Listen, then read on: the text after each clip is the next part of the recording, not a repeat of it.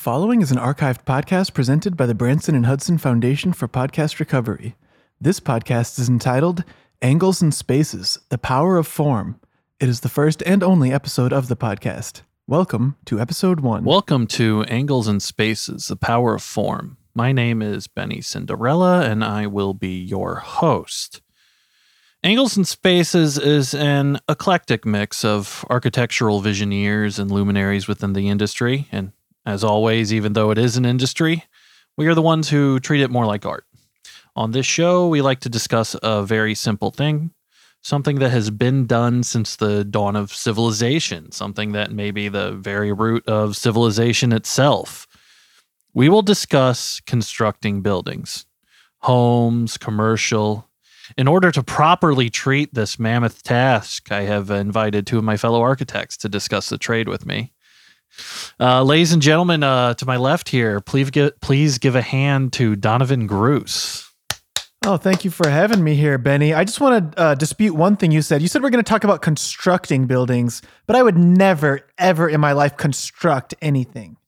Oh, right. I'm a man of ideas. Understood, but as always, the construction itself must start with the seed of an idea. So, I see what you're saying, but I think in effect we're saying the exact same thing, Donovan. Even though we're saying the same thing in the opposite way that doesn't actually mean the same thing. Right.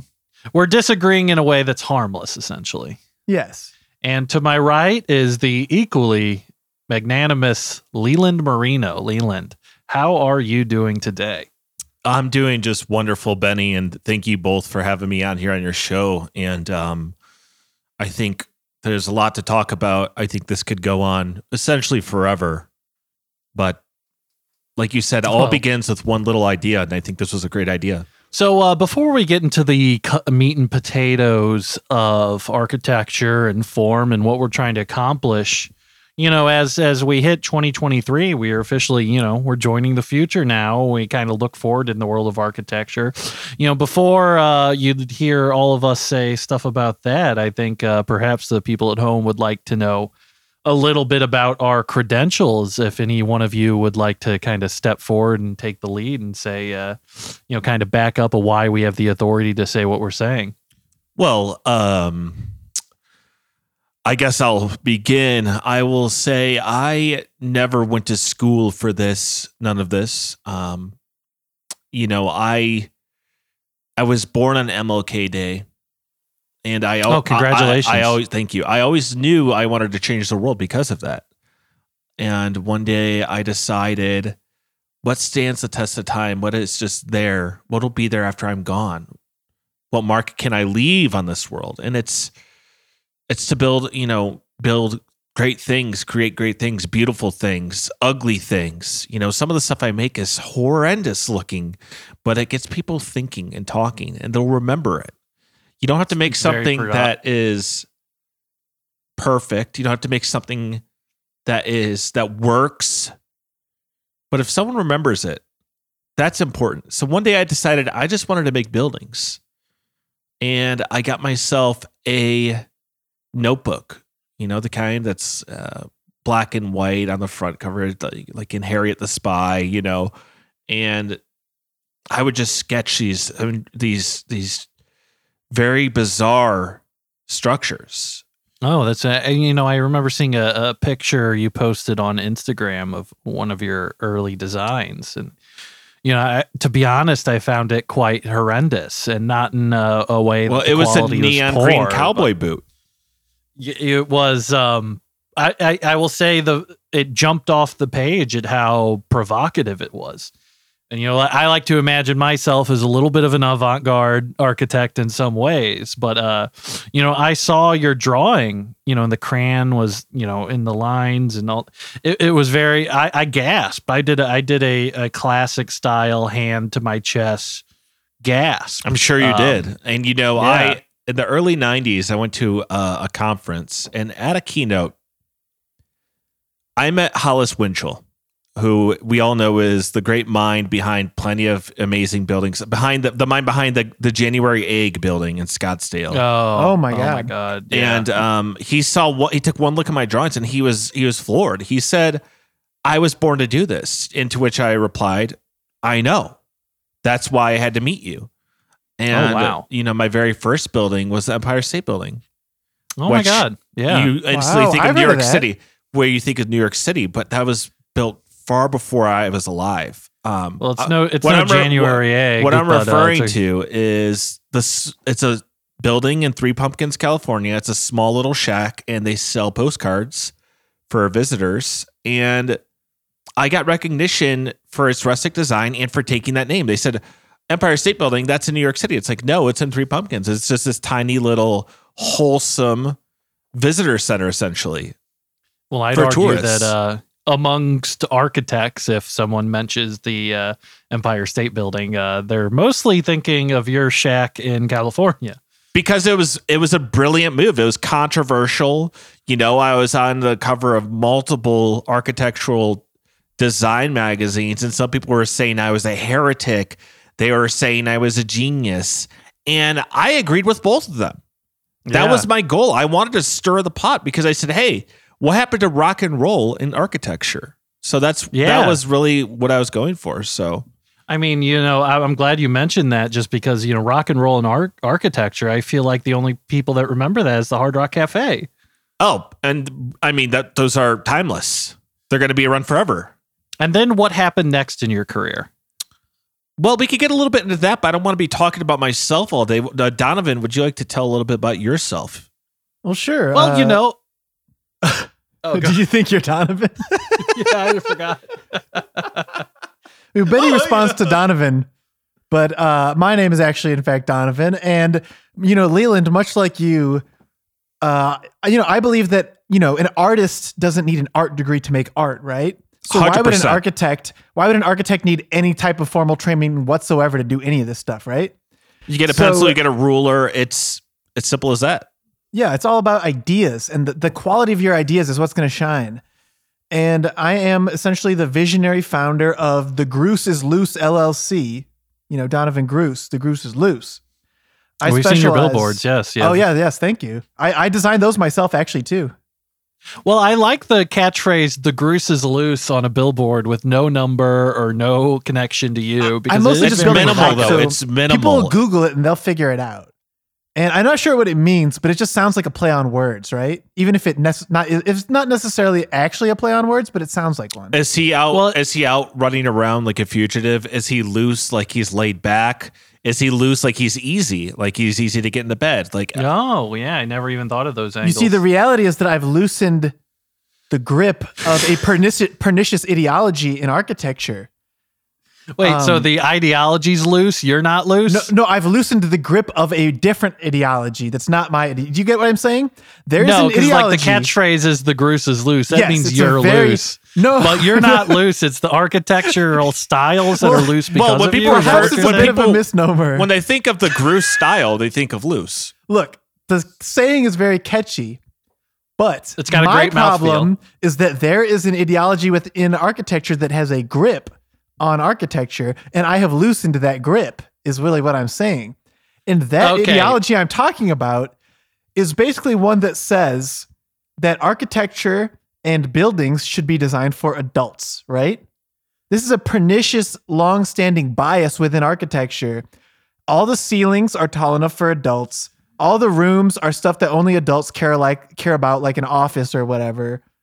And at the Gruce is Loose LLC, we have started transforming architecture with our specialty in upscale, modern, luxurious architecture for babies. Well, there's a lot to go at there, and you know, I don't know which kind of chunk of that to pinch off first. I guess I would say that, so in your interpretation of the Gruce is Loose, and I hate to revisit that, this will be the last time I talk about the Gruce is Loose,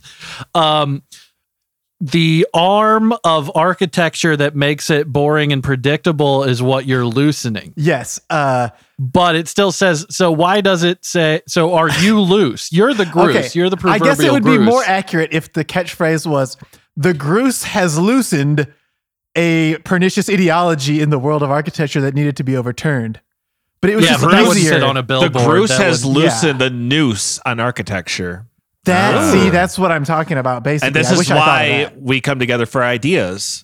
Well, I don't think they can let you say noose on a billboard. I'm not sure. It's not a good idea. This is probably a good idea. I would have done it. I would have done it back in the 90s. I don't care.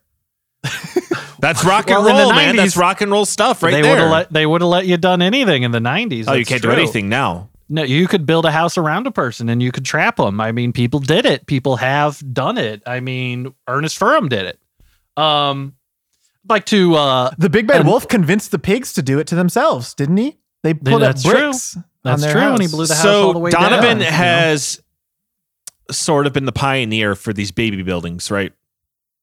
And I am someone that will throw anything at you. You have no idea what I'm going to come up with next.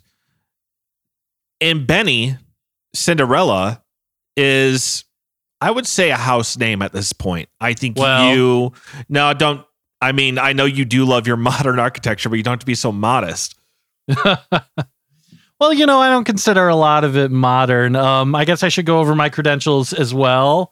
I belong to, and right now I am the leader of the professor in charge of the Escalation Fellowship. It's an architectural school associated with Binghamton University. You guys have a little bit more rock and roll architecture backgrounds, unfortunately. Hold on. I've taken my fair share of champagne in my time. I do have a card for the Wurst Society, as you know, which you're also a member of. If Leland's is more rock and roll, mine's more Baby Einstein. Well, I'll just say I grew up in a sense, but I'm still the same Leland Marino that Hollis Winchell, fell in love with. I started from humble beginnings, New York. It's a small town, North New York, a private gated community. I had a kind of, an idyllic sort of cloistered upbringing a little bit. I started working, going to, the educational programs, architectural programs at Binghamton University. I started as a draftsman under, everyone knows, the famous architect Ernest Burham. Did a lot of crazy houses. He did the Satanic Temple. That was a performance art piece that was not associated with the Church of Satan, which was basically a bright red Greek Orthodox church that he burned down right after he revealed it. I started working with him during, late in age when he was around 77, 78, as everyone knows. He started going through his dementia period. That's when he did his best work. Oh, yeah. I remember every day coming into work and feeling this rush because, not only was this a famous, well-respected architect, but he was starting to do some of his most subversive work. He designed houses without bathrooms, houses with bathrooms but no toilets where you had to use the sink. He designed trick bathrooms that would open up to a different part of the house. Houses with, trap doors, chandeliers that fell on purpose and you can pull them back up. He designed a lot of one-bedroom apartments in Manhattan where the toilet was in the kitchen. Oh, yeah. And he had a hot pipe placement. He would reroute the whole plumbing in the building. Just so it was brilliant because you're going to say that's how things are here. And it's like, well, he's tricking you. It's a joke. Well, that's Burham. Yeah. That was a classic Burham. Made a classic Manhattan strip club where the stripper poles were hot pipes. They were very functional for the building, but they didn't actually lead to very good performances for the girls. But. No, the pipes were too hot. They couldn't hold on to them, couldn't do spins. They fell a lot. As with any art, you're going to have your wins and your losses. He started designing houses that looked like beautiful women from up above. I found all of these very inspiring. He designed, I left him after he completed Alligator House. I saw that movie, National Lampoon. Oh, yeah. I mean, you can see it. They don't pan it from above because, Alligator House, he was designing a lot of houses at the time that would look like alligators from above. They would have front doors that would open horizontally like a Jaws instead of, side to side like normal. Kind of took a long time for them to open. The technology wasn't there at the time. But an Alligator House, if you look from above, it's actually shaped like Christ on the cross. And that confused a lot of people in the designing process until he let us know that the house itself was to be filled with alligators. But now I mostly run independent work. I work closely with the Escalation Fellowship. And lately, my big kind of draw has been rejecting comfort and rejecting safety. In terms of homes and lived spaces, introducing a little bit more primal fear, a little bit more lust for the present within them. Well, can you give us an example of that? Well, I could give you one. I got to personally visit one of Anna Wintour's homes in Long Island. And I could tell you, Benny put a snake pit in there. Yeah. I didn't know she bought the Snatch House. Oh my God, she bought that. Yeah, that was a house that I designed with a lot of moving floors, trap doors. I was going through a real big pit period. So there's a, I build these pits. I don't really sand pit even. It's like kind of like an Indiana Jones house. I think she replaced all of the traps and stuff and just put shoes in there now. You should have called it. It's pretty. You could have called it Ben's Fortress. Well, the snakes are still there. They kind of threw the snakes. Well, she's grooming them to make them into leather, like snake leather, like snakeskin boots. Well, she needs more, she needs materials for her fashion. I mean, she runs Vogue, and you were in Vogue in, 2007, Benny? Oh, yeah, the sunglasses issue. I was in Baby Vogue. I don't think anyone reads that one, though.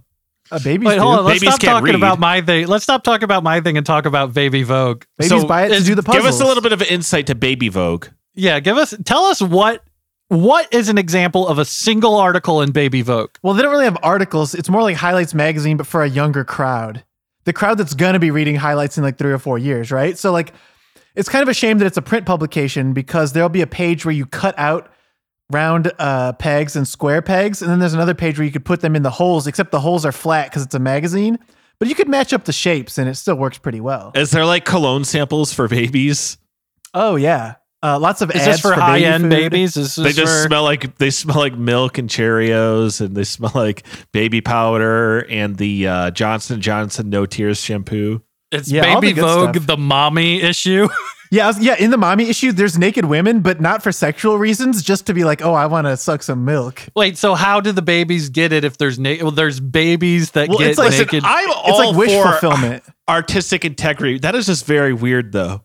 It's not my magazine. I was featured in it. It's not my magazine. That's true. It's not his magazine. It's a collaboration between Highlights and Vogue to get people when they grow up to read both of those magazines. I wonder how this is going. What did you do in Baby Vogue? What did you do?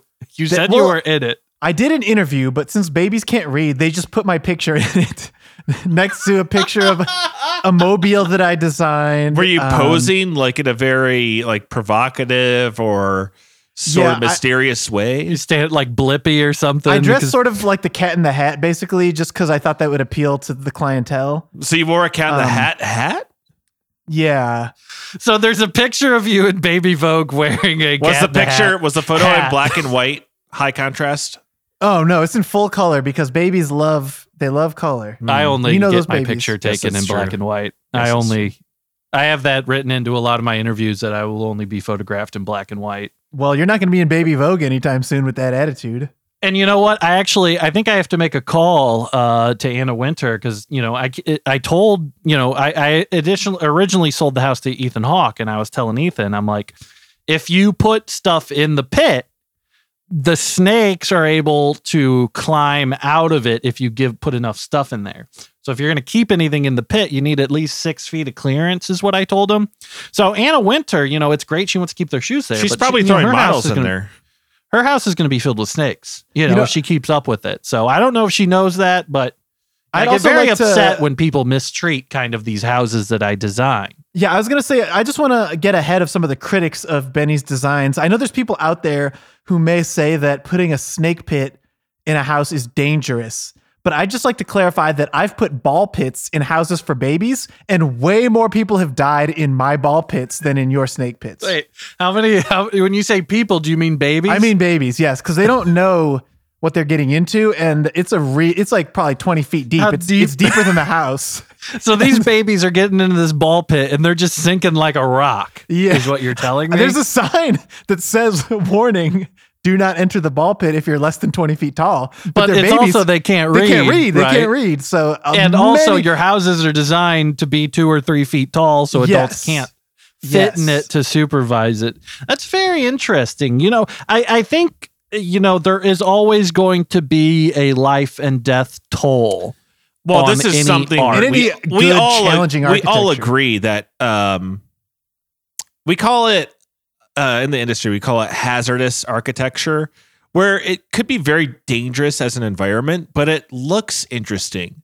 Like I think you should put as many waterfalls as you can fit in any building, right? Oh, me too. Or koi ponds. Like you can make a whole. It's just a dock. The rest is just a pond. Also, having a waterfall in my own personal home reminds me to drink water because I'm always forgetting that to drink water. It reminds me to go use the restroom because I hear it and I have to go urinate. To be honest, I'd like to join you guys, but a waterfall doesn't really evoke any powerful feelings in me at all. In fact, a waterfall is almost so peaceful. So quaint and serene sounding that I feel like it would put me on edge. I'm an architect who lives, in one of my homes. I live in a home I designed. You may know it. It's in my art book. It's Bastard Killer. And that was a home that I designed, as I was getting famous, not to brag. I won the Pritzker Award and all that, but, I started worrying about high-profile assassinations. I was turning down a lot of powerful contracts from powerful men, and I started fearing, what happens if these people, come into my house in the middle of the night and murder me? And I thought, well, that's a very, intriguing artistic, question. So I designed Bastard Killer to be essentially like a level 1 hitman level. I have a big, wide front door, lots of windows, lots of paper walls with, centered lighting so that people that are looking on the outside can kind of see me wherever room I'm at. A lot of recessed lighting. They're just all over that ceiling. I'm not really able to track anything. My windows are frosted. I can't really see out of them. And so... what happens in practical effect is that anybody choosing to target me would be able to see me visible at all times, and I would be unable to see them. So it's a very outward concept. The house was designed without any locks. I filled it with very valuable goods. I don't have any security cameras. I don't own any dogs. I have most of the traps, which are kind of my iconic feature, in the center of the house, in the bedroom, in the closet, not necessarily around any of my valuables, but around kind of day-to-day things. I have a trap door in front of my toilet that works on a timer system. Every 5 minutes, it'll snap open. If I'm sitting on it, it always surprises me, and I have to clutch onto the edge of the seat or I fall, because that one opens up into a crevasse, which I actually didn't, I don't know where it ends. I haven't seen the bottom of it. But, I keep it away from the valuables. I keep it away from the sub door. And most of the security of what you would call features in the house target me. If I roll out of bed at the wrong time, my floor's gone. I have a unit in my ceiling that'll deposit banana peels around, where my walking paths in the house. I have to stand up from my computer every 5 minutes or I'll receive a huge electroshock. It's just lots of things built into the house that put me at ease because it makes me always ready. People will look at people like us. They probably think we design these incredible homes for ourselves to live in, or like our house is probably lavish or fascinating or interesting, but to be truthful, Kanye West, he lived in that stadium in Atlanta to promote his album for a little bit.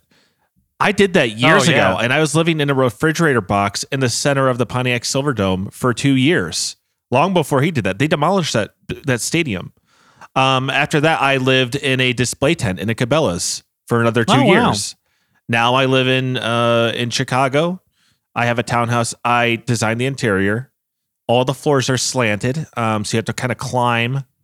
Oh, what kind of angle are we talking here? Yeah, are we talking 15 or are we talking something serious like 30? It's about 30. Oh, wow. So you're really... But some of the floors are like... The first floor is about 15, but like to get to my bedroom, you're going up a 30-degree slant.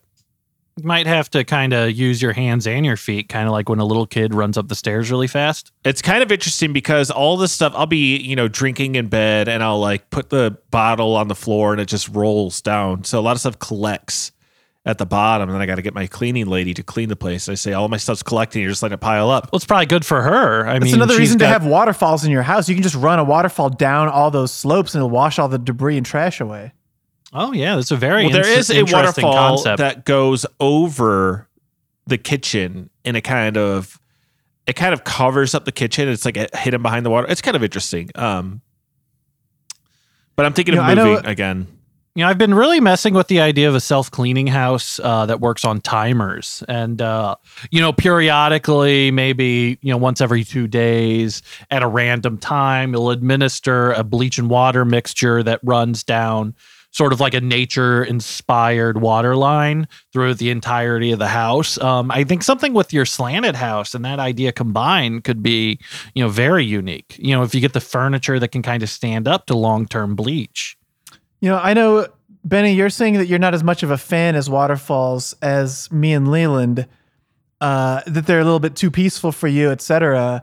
So it makes me think of actually my favorite piece of yours, not to toot your horn here, but that one you did that's kind of like a Queen Anne-style, prairie-style revivalism house that you built directly on top of a volcano, an active volcano.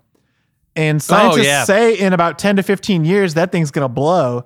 And it's like a lesson in like the impermanence of all things. That family living there, they accept that life, the nature of life is such that a volcano could end it at any time. That's true of all of us every day, Well, I kind of made that house as a statement on housing insecurity. Now, this is a stat that I just completely am making up, but I'm pretty sure it's pretty close. Somebody in low income housing may move homes 20 or 30 times before they reach the age of 18. That kind of housing, temporality is important because it's like living on top of a volcano. Exactly. It's like living on top of a volcano constantly. And, I got the piece of land. And of course, I was, making it for my friend Steve Zahn, who wanted it and was interested in a lot of the concepts I've been doing. And Steve is not usually my usual clientele. He was very willing to kind of make a political message with his own house. Primarily, as wealthy architects, our clients are usually shut-ins, a lot of shut-ins in the industry. We're building a lot of bizarre houses for shut-ins and whatnot. Nymphos, sex freaks. Pill poppers. Yeah, sex pests, canceled guys, pill poppers, tech geeks, scientists. Sex freaks. Yeah. Inbred albino guys that come from oil money. Like, that's usually the people that we're working with. And for Steve to agree, to have his house built on an active volcano that can just rip through it at any time. We had a scientist actually come to the site and tell us that the volcano was completely unpredictable and that we could die at any time, even now. Well, Steve Zahn famously was in the show Treme about how that hurricane ruined New Orleans. I think that influenced him. He's like, why don't I choose to live this way on purpose now? Is that what that show's about? I thought it was about French tremors. Steve actually told Benny when he came to him that he was very inspired by the game of Life, the board game, because when you get some of the cards in that game, it displays the house that you get. And one of the houses is a split level, and there's actually a split in the ground and in the house, like an earthquake hit it. The beachfront house is clearly being hit by a hurricane. It looks horrifying, but the game teaches you that's life. And Steve is a realist. And he's like, I want a house like in the game of Life. And Benny was like, well, what about a volcano house? The concept of a split level house is interesting to me. And I'm glad Steve kind of brought it up because, they've done studies on these volcanoes, and these volcanoes, if you put a house on top of them and they go off, those houses can actually, and I studied this. This is real. They can actually enter low Earth orbit. And so I thought, well, wouldn't that be something to kind of have a house that could skyrocket into the stratosphere? To me, that's the only permanence because on Earth, everything is constantly aging. Everything is constantly decaying. But if I'm able to get one of my houses into low level, atmosphere where it's constantly going around the Earth. I mean, that could go, if I get it far enough out, that could go into space, and then some aliens could live it, and they could take it, and they could live in my house and put it on a volcano of their own. It's funny, you're thinking that high up, because I've designed some of the lowest to the ground buildings ever made. Like, if I'm building a single baby home for like a sort of bachelor baby, that thing's going to be 2 feet tall. That's it. But conversely, I've built the world's tallest baby skyscraper, which is about 4.5 normal stories tall, but for baby stories, it's about 19 or 20. pretty dangerous. And most of the babies, you know, they don't even have the motor skills to use the elevator. So I thought that was really interesting that you had these three floors, which were basically unused. Yeah. And here's the thing, I couldn't figure it out. We have the power architecturally to make a big skyscraper for babies that's as big as a normal skyscraper. But I was thinking, why would I, like, you know, when you go to an auction, you don't just place a bid for $100 million right away. You place a low bid, and then you kind of compete with someone, right? I'm hoping when the world's second best baby architect tries to build one story taller, we can have sort of an arms race and get some publicity out of it. Well, I mean, that's a very interesting concept. I think I might want to have us switch gears here. And I'd like to talk a little bit. We've talked a little bit about our credentials and kind of stuff we've worked on. I want to get a little more heady. I want to talk about the philosophy of design that we kind of take away. And I want to start with some vague questions that we can kind of all interpret our own ways. To you, and I'll start with you, Donovan. What makes a house a home? I would say drywall. Because if there's no drywall, you probably shouldn't occupy that domicile. Interesting. Now, are we talking about, so when a house is being built and it reaches that stage where there's sawdust everywhere, but the drywall's up and all of the frames and roof is in place, is that a home by then? Oh, yeah, that's a home for sure. Interesting. But okay, I'll be on the job site sometimes and I'll see these guys, you know, these union guys, they're making $80 an hour and they're just slacking off. I come in, it's just little steel frames. I'm like, where's the walls? You know what I mean? Where's the walls? I get upset with construction workers a lot, because not just because, you know, they're in the business of execution, I'm in the business of planning, but, you know, I find them to be kind of dullards. I find them to be disagreeable. I find them to be ornery. Ornery is the word. And, you know, some of these buildings I design in 20, 30 minutes, and it takes them 2-3 years to complete. And it's just like, you know, I feel like the biggest thing holding me back as an artist are blue-collar people, if that makes sense. Oh, yeah, they don't understand it, and yet they're the ones building your building. And yeah, I find that experience very frustrating. I find it very frustrating when, you know, walking through a building and you're overhearing a worker who probably had something as, you know, crass as a sandwich for lunch. Complaining, you know, why are we building a third trap here? You know, why, what is the artistic reason for making an Iron Maiden out of paper that's hidden right in front of a real Iron Maiden? You know, why do I have to dig another pit? And that fills me with such, you know, irate rage that, you know, I'm glad I'm not a larger, more physically capable man, because I would just be thrashing low income people at all times, you know, to be honest. So I find the experience very frustrating, but I find it pushes my art a little bit out of spite, you know? I feel like if you asked one of these buffoons that we're discussing what they think makes a house a home, they would probably say something very simple like a television. But to me, that's just so foolish, because a television only makes you quite a bit stupider, I think, when you watch it. Leland, I'd like to turn the question to you. What makes a house a home? I would say people. Oh, that's very interesting. Would you care to elaborate with that? Or are you saying that these people are part of the materials of the home, or they live inside of the home? They make the home. Anything could be a home if there's people in it. They make it like they are the walls and stuff? So even if you have people as materials. Is an umbrella a home then if a person's under it? If they live there. Oh, that's a good point. Is an empty house a home though with no people? Yeah, as long as it's got drywall up. If somebody, well, I guess it might be a thing. To me, it's the potentiality of if someone could live there. Well, then a 7-Eleven is a home. That's true. In a lot of ways, you know, it is a very hard word to define. Maybe let's move on to the second question. And let me say this too. My mother-in-law's house is not a home then. Go on. Well, people couldn't live there, you know. Does she live there? Well, she does, but she's barely a person. You know what I mean? Oh, okay. You know what I mean? I don't have to elaborate. You know how much. Well, I know what you mean. You know, maybe you get on a better relationship with her if you send her a copy of Baby Vogue that you were in. Get a little bit more respect from her.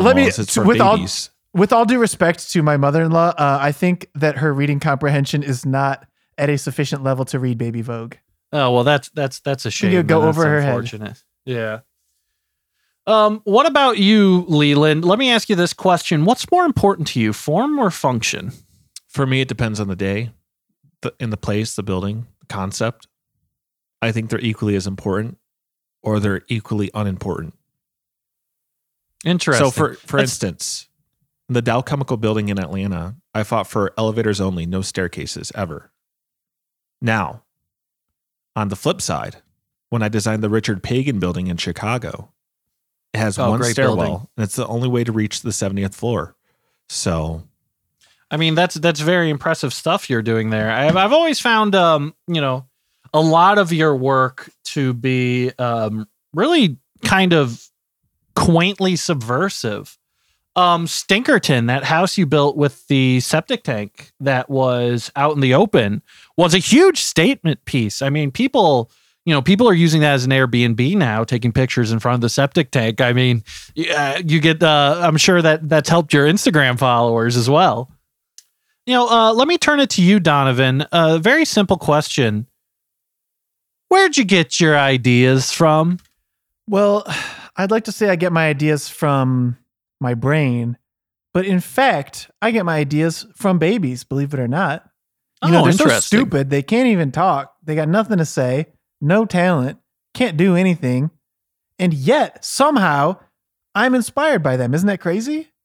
That's crazy. Now, let me ask you this. I asked you what was kind of what's inspiring about them, because you just listed about 4 things that you dislike about babies.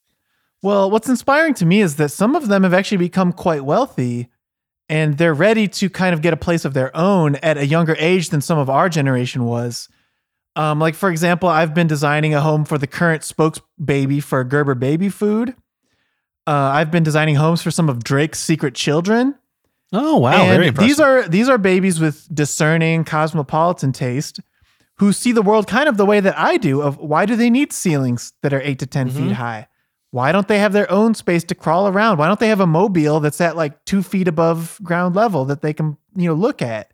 It's closer up to them and easier to look at. A lot of people, you know, were upset with you when, you know, Pete Davidson's first baby did die in one of the houses you designed for him. But a lot of people don't mention that the baby did say that a 20-foot ball pit would be fun. He did say fun when he said 20-foot. And it's also just so stupid that people, it's just how the media works these days. People are so concerned when Pete Davidson's baby died in that ball pit, but there was like 30 other unfamous babies who died in there before, and no one cared when they died. Yeah. So now, everyone's mad now, you know? But where were they when some of the test died? Babies, I mean, some of the test babies I remember reading about actually perished while you were first designing, you know, the 20 foot. It originally was 30 feet. A lot of people don't even mention that. They don't even mention the babies, you know, that did fall down there that you just poured concrete over them and they solidified. Well, to be honest, it was 20 feet instead of 30. Let me be honest, my original vision for the ball pit was, I was thinking big, right? Like Egyptian pyramid style. Like, what if there was an inverted Egyptian pyramid underground that was a giant baby ball pit? But it was just difficult to get workers to get down there and do the, you know, you can't find good help these days, right? We were just talking about working class people. Don't even get me started on working class babies. They don't want to do the work. You know, these permits at City Hall want sometimes they'll ask for proof of, you know, the baby's heart rate. They want to have photographic proof that you're not losing any babies. You know, they kind of go overboard a lot of times on a lot of these more innovative designs that people are trying, really kind of get shut down by like an over bureaucratic city government. I have to say I have less experience. That's been my experience less than it is for most architects, because so many laws on the books pertain to buildings for people broadly rather than for babies specifically. And I can get around a lot of those laws pretty easily. Would you like to elaborate on how you get around these laws meant to protect children? Well, they're not meant to protect children. They're just meant for people broadly. Sure, children are included in that. They're meant to protect people broadly, not specifically for. Yeah, and that's the problem. There's a lot of loopholes I can get away with by saying that basically babies are not full people, right? Right. You could even write some off. I've seen baby laborers that can only, the only ones that can fit in there. Yeah. You wouldn't pay a baby minimum wage to work a job, would you? Well, sometimes I know that industries will hire these construction babies as, you know, celebrity entertainers. and that will be what they're hired as. Well, those babies are celebrities. They'll make thousands an hour, but that's a different case. I'm talking about, you know, just any average, ordinary, run-of-the-mill baby. There's a lot of adult laws that don't apply. For instance, can a baby be an adulterer? No, it's a baby. That law from the Bible does not apply to babies. And a lot of city codes are the same way, in my personal view. Let me ask you this. Should a home evoke a sense of meaning or belonging? Wow, that's a very smart question. Thank you. I mean, this is an architecture podcast. How would it not be?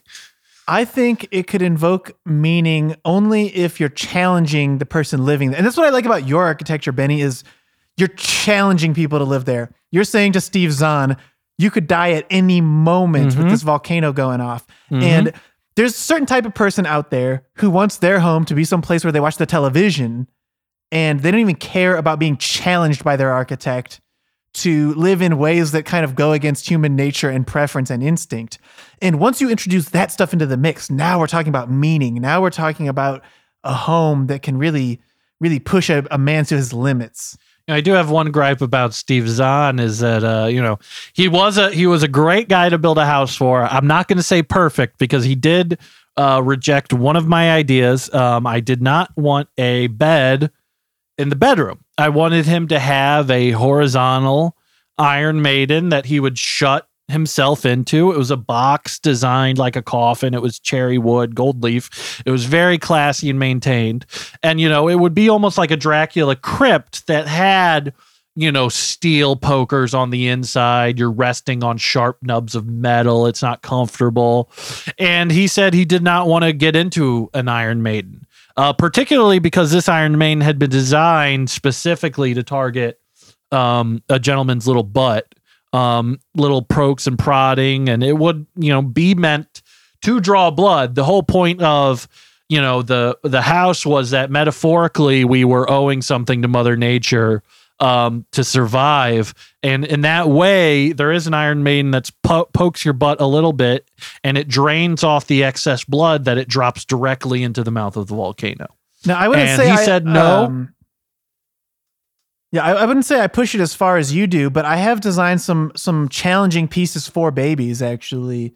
Like stairs. I noticed stairs. There's a lot of buildings that require them to tie their shoes to get into. Yeah, those are some of the more routine challenges, but I've also done specialized challenges for certain babies willing to push themselves to the limit. Like I worked with Tony Hawk's baby to design a crib that was shaped like a half pipe, and it completely ruined his back and caused horrible back problems from like age 1. And now he'll never be able to be a skateboarder like his dad. But honestly, I think it's for the better because his dad ruined skateboarding with all his flashy tricks like that 900. Maybe that baby's going to do something more meaningful now, like become an architect, you know, for babies. Well, let's turn it to Leland here real quick. Leland, when we kind of talked about, you know, all these buildings we've built. When you were a little kid, did you ever imagine that you would, you know, imagine you're a baby like Donovan's clients here? Would you ever imagine you'd be living in a house as fancy and immaculate as you've designed for yourself? Yes, and I want to apologize. I had to take a phone call. I just spoke with Sean. You guys know Sean. He worked with me on a lot of projects. He's part of the Wurst Society. He was one of the minds behind me repurposing the Chuck E. Cheese into a gastropub called Thorn and Gristle, and all in lowercase. Wow. And Sean was. I just want to before I go into this. He did just speak to MBS. So we are on track and we are moving forward. So that's good news, but we'll get to that in a minute. So when I was about 1 year old, I would spend hours reading the encyclopedia. And what really sparked my imagination was when I saw a picture of the General Electric building. And I thought, I could make that. And I made it out of blocks. And my mother was so astonished. And my father, he wanted me to be a doctor, just like him. But I told him, I was just 1 year old. I said, no, Father, I need to create beautiful things. And I mean, what else is there to say? Look where I am. Look who I am. Yeah, if you think about it, the human body is a very disgusting and ugly thing. And why would you want to repair it? Like, a doctor is fixing ugly shit, whereas we're creating beautiful shit. Well, I wouldn't call what we make shit, because unless that's the point, you know, creating ugly things. I mean, look at how popular brutalism was. You just basically make a stone building without windows. That's all that is. Oh, I thought brutalism was remarkable when I was young. I mean, the gray, drab concrete, these buildings that could just be put up overnight, like monoliths that, you know, didn't really evoke any feeling. And people complained about that. And I thought, that's ridiculous. I mean, well, people were saying they're just life, so boring. I'm just so bored. I'm bored in these buildings. There's no natural lighting. Like, it's like, that's the point. That's the whole point. I find the death of joy to be an invigorating thing. I find when other people, you know, I don't know if this means I'm a misanthrope, but, you know, when other people see suffering and cringe and scream and, you know, they don't enjoy, you know, their Where's the Colors, that really fills my heart with joy. And you know, it gives me, you know, I hate to say it, but I think a sort of spiritual strength, you know, with, you know, the people out there and, you know, this world, let's be honest, you know, it's filled with, you know, disgusting low class and middle class people. And, you know, if I'm able to reach them in a way where I don't have to directly interact with them, like through designing homes that torture them, that trap them, you know, I find that, you know, I've done all right. You know, it gives me a deep sense of meaning to punish normal people, but to me, they're just not, you know, they're just not. You know, I wouldn't say that I work directly with brutalism as a style, but many people have described my baby ball pit as brutalist in the sense that it's brutal to allow dozens of children to die in it. And also maybe they're onto something, because all the balls in the ball pit are either gray or black. It's not very joyful. Oh, yeah. So I do see where they're coming from. You know, the babies, you know, to be honest, I don't even know if they had time really to register joy or pain. You know, I'm not sure how many were aware what was going on. You know, I know that you try, you know, people don't even mention that you tried to help, you know, the babies, you know, full-size dogs wouldn't fit into the space, you know, so they were sending, you know, puppies, you were sending golden retriever puppies, pug puppies, and they'd have their rope dog toys, but the kids, they couldn't grab it and the dogs would get distracted. So not a lot of good came out of that, but it you know, I feel like if you do something bad, if you admit that you tried a little bit, then you're fine. And also, you know, there's a lot of people who say that I don't care about the safety of the babies that I build my homes for because of these certain misfortunes that have happened. But I have innovated baby safety in so many ways. Like, I invented, you know, a baby doesn't know how to use a key, but I invented a new system of locks on doors where, for example, one baby house will have a square hole and he puts the square peg in to get in there. And in another one, it'll have a circular hole and he puts the circle peg in there to get in there, right? So, like, it helps to keep out younger babies who haven't developed object permanence yet, and other thieves who maybe haven't learned their shapes, even though they're adults. I think that's a pretty miraculous achievement in baby safety. Well, and, you know, you have all those different key types, you know, up to Pentagon. After Pentagon, they can't really get it to work. They don't really, it doesn't really register. Well, even just them, design cost-wise, designing a dodecagon is just like, I'm just like throwing money away, you know? You know, as you know, architects are kind of want to do, you know, I notice your key ring you have there that has, appears to be a circle, a triangle, a square, and a rhombus on it. I'm guessing those are for some properties you're designing now. Oh, yes, absolutely. Like, I'm always working on something new. And you can see, you know, I can tell that, you know, this has been handed off. You know, I don't want to snitch on you, but there is a lot of ketchup smears on those keys. So business must be good with all the clients taking a look at them. And, yeah, you know, I'm working with... Go ahead. I'm working with Paul McCartney's grandson. You know, the Beatles, one of the greatest children's bands of all time. And so it's an honor to work with sort of that legacy, you know? And I had another recent idea that, you know, are you familiar with the term doggy door for a little doggy? How about this? Baby door. Same thing. Now it's for babies, though.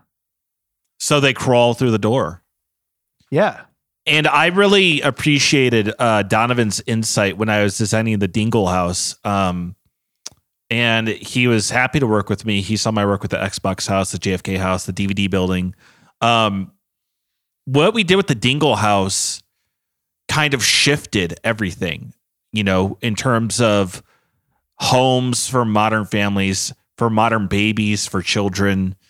And what we've been able to accomplish through that, I think, is really, it's nothing to sneeze at. I mean, I'll be honest. I'll brag all day about what we did with the Dingle House. And it was Donovan's insight to the life of a baby and, you know, the baby lifestyle in general. And that's one reason why, I mean, should we just mention it? We are commissioned to design another building in Dubai. They were very satisfied with our work and with our recreation of Cyrodiil, head by Benny here, the wizard himself. You know, and they had us fully recreate Cyrodiil in the UAE, and now they want us to do. Well, you guys want to tell? Well, I'm not going to take full credit of it, first of all. I'm just the only one with AutoCAD on my computer. The rest of you guys didn't want to pay a license. So I'm the only... So yeah, I guess I technically did design it. But yeah, I'm really excited to work with MBS. You know, we haven't settled on a name yet, but I'm thinking, you know, I really wanted to upgrade Bastard Killer at a house model I based off being assassinated. And to me, I wanted this house that we're going to work on with MBS. Of course, this is just going to be one level of it. This is, you know, my plan for the residential. You know, I wanted to do the glass house. And it would be this glass house all on the outside where everybody who's around it, you know, crystal clear vision into your house. The house is filled with stones, rocks at all times. It's sort of a metaphor. It's sort of heady. Most people don't get it. But to me, the really interesting thing I'm excited to work on once we get there is the Hall of Mirrors. In my head and in my visions of wanting to be assassinated or, you know, wanting, you know, some sort of wealthy widow in my house to be assassinated who lives there later. I wanted to design a Hall of Mirrors that would be, you know, a perfect situation where you run to it when somebody's trying to assassinate you and you would stand completely still. I designed it so that you could be completely invisible if you're standing still and just kind of move. There's light switches everywhere, so you can constantly cut things. I'm really excited to build this house. I'm really excited to hopefully, you know, the second we finish, this has been kind of a fantasy of me. I'm wondering if MBS is going to try to kill us. And if he does, wow, that what an experience it would be being in the glass house. I don't think so. We haven't really done anything to offend him. We're actually doing him a favor. Well, here's what Sean said. He said he wants us to come out there next week to, quote, pick a spot. And that's all we're doing. That's how you always begin, right? You always got to pick a spot. Where are you going to put it? Yeah. I mean, yeah, that is exciting, but really, you know, I kind of, you know, I'm really big on the, you know, this is a huge opportunity to, you know, possibly, you know, be hunted or be targeted. And I'm just super grateful to Sean for hooking up the possibility. I'm super excited to meet MBS and say the wrong thing and you know, maybe go against the circle of trust and just kind of really, I'm just getting giddy thinking about it. You know, it would be the perfect end to a house design, in my opinion. Yeah, I'm not thinking about anything so sordid. I'm keeping my mind focused on the actual work, where I've got a new idea I've just been testing out in a few baby homes that's starting to catch on, and I think it's going to go crazy in the UAE. A lot of babies have said to me, or they can't speak really, you know, but they gesture to me that they wish there was a room for their parents to stay in when they visit. So a lot of these baby houses I'm building nowadays have an adult room with these grand high 6.5-foot ceilings, maybe a fax machine in there, cocktail bar, fax machine. Yeah. A washing machine, and maybe even like some poker chips for maybe playtime, a phone book. You know?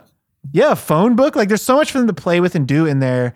And I just think it's a really fun way to give the adults something that's just for them. And I'd really like to incorporate that once we get over there in the UAE. You know, you could have a typewriter in the room as well. I know that, you know, a green hat, maybe they could go balance their checkbook, a table. You know, I think that would be really cool. See, this is why we collaborate. Well, I never would have thought of that in a million years. If all goes well, I will say my dream of making a tower taller than the Burj Dubai might come to fruition. The Hard Rock Tower, I've talked to you guys about this for years. It's been my baby. And oh yeah. I think if he's satisfied with the glass house and maybe he kills you or one of us, I think we could really... If only. Well, Leland, have you considered what if we team up on the Hard Rock for Babies Tower? It would be 4 times as many stories. Well, I don't really find babies to be rock and roll. What about my client who's Paul McCartney's grandson? He's rock and roll as they come. Well, does he play yet? Does he play any instruments? Does he wear leather jackets? Does he smoke cigarettes? No, he doesn't. He's like 25 years old. He does all that stuff. Why is he making a baby house? Why does he want a baby house? Because he's a grand kid, and it's natural for grandkids to feel young still, even when they grow up. Everybody, you're a grandkid, right? No, I was raised by my parents. Yeah, but he was probably raised by his parents, and Paul McCartney was just his grandpa, so that made him a grandkid. Oh my God, I never thought about that because my grandparents were famous. You got to rethink this whole thing.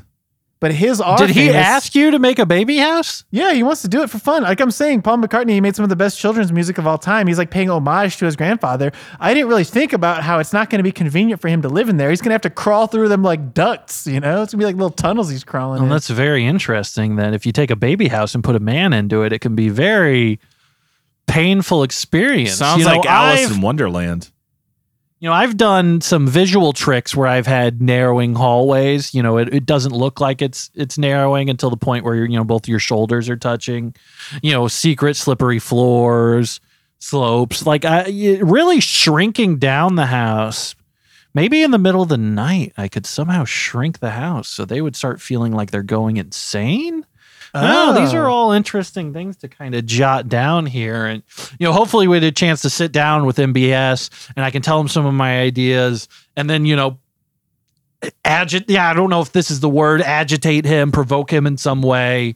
Probably closer to that. You know what? Yeah, that's actually, I'm probably going to wait till closer till the house is done. Wait, if you want him to kill you, why don't you do some journalism about him? I don't really want him to kill me. I don't think you get it. I want to be hunted in the house.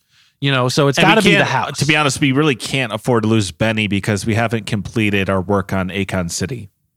Oh, that's true. Yeah, we're all got contracts there.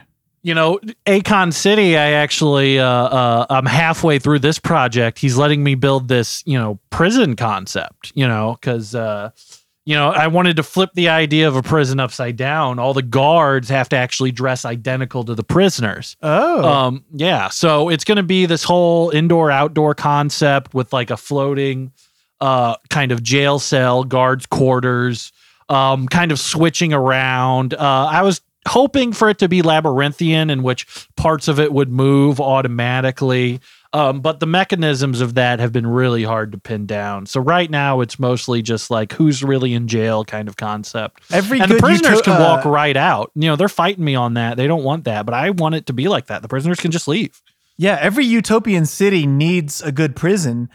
And this is an opportunity to change what a prison is. And he actually contracted me to do something similar. I'm building the world's first prison for babies. And it's actually pretty strict. It's basically all solitary confinement. The ceilings are 1.5 feet high. Pretty strict. Yeah, they got to eat their meals. They got to go to sleep. Oh man, I bet they have to eat vegetables. And no one's gonna burp them. They shouldn't have been bad if they didn't want to go in there. Yeah, they eat mush vegetables every meal. None of the good stuff. But what about? Do they have access to Blippi? Do they have access to the Wiggles? Oh, absolutely not. Oh. The Wiggles, they asked if they could come do a prison concert. They wanted to do a live album like Folsom Prison by Johnny Cash. And I was like, look, buddy, this ceiling is 2 feet tall. So if the Wiggles want to cram in there with their instruments and lie down and play them, they could try. But I don't think it's going to go over well. 2 feet tall is still pretty short even for a baby. Well, they are in prison. That's true. And you know what? You can stand right next to the prison. You can walk on top of the prison. The babies won't even know. You actually dug down about a foot. So it's only about a foot in the air. It's kind of like a sidewalk that they're just. It's like a garden unit. Well, I mean, they're going to have mandatory tummy time. Oh, yeah. And also, since it's underground by a foot and there's still windows, it floods all the time. So there's just babies floating all over the place. Yeah. Well, they haven't been, you know, and stuff. You know, then they go to the to the medical ward of the prison, which is just, you know, overfilled now with, you know, because the doctors can't really fit in, you know. Unless you try to get those baby doctors, they don't work as well. You know, some things, it's kind of funny. We're not that different from babies after all, though, because one thing that's kind of similar with an adult prison is that the whole economy is based around cigarettes. Oh, that's very interesting. Well, we learned a lot about the Akon City's juvenile justice system and very interesting stuff. But perhaps I was wondering, gentlemen, if we should wrap it up here for the first episode of Angles and Spaces, The Power of Form. Yeah, it might be time to just start heading to UAE now, because it's going to take a while. I believe we're going to take a vessel that you invented. Oh, yeah. The yacht building. It's the yacht building, yes. You can kind of see it parked over there right next to the Atlantic. We're going to go ahead and push that in.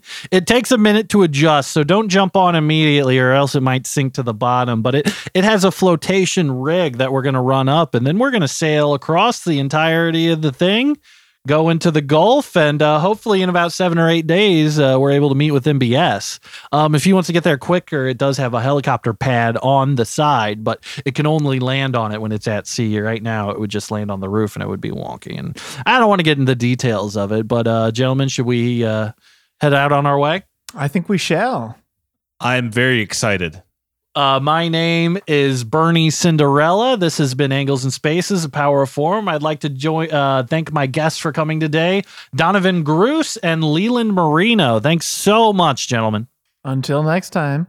Goodbye. Until next time.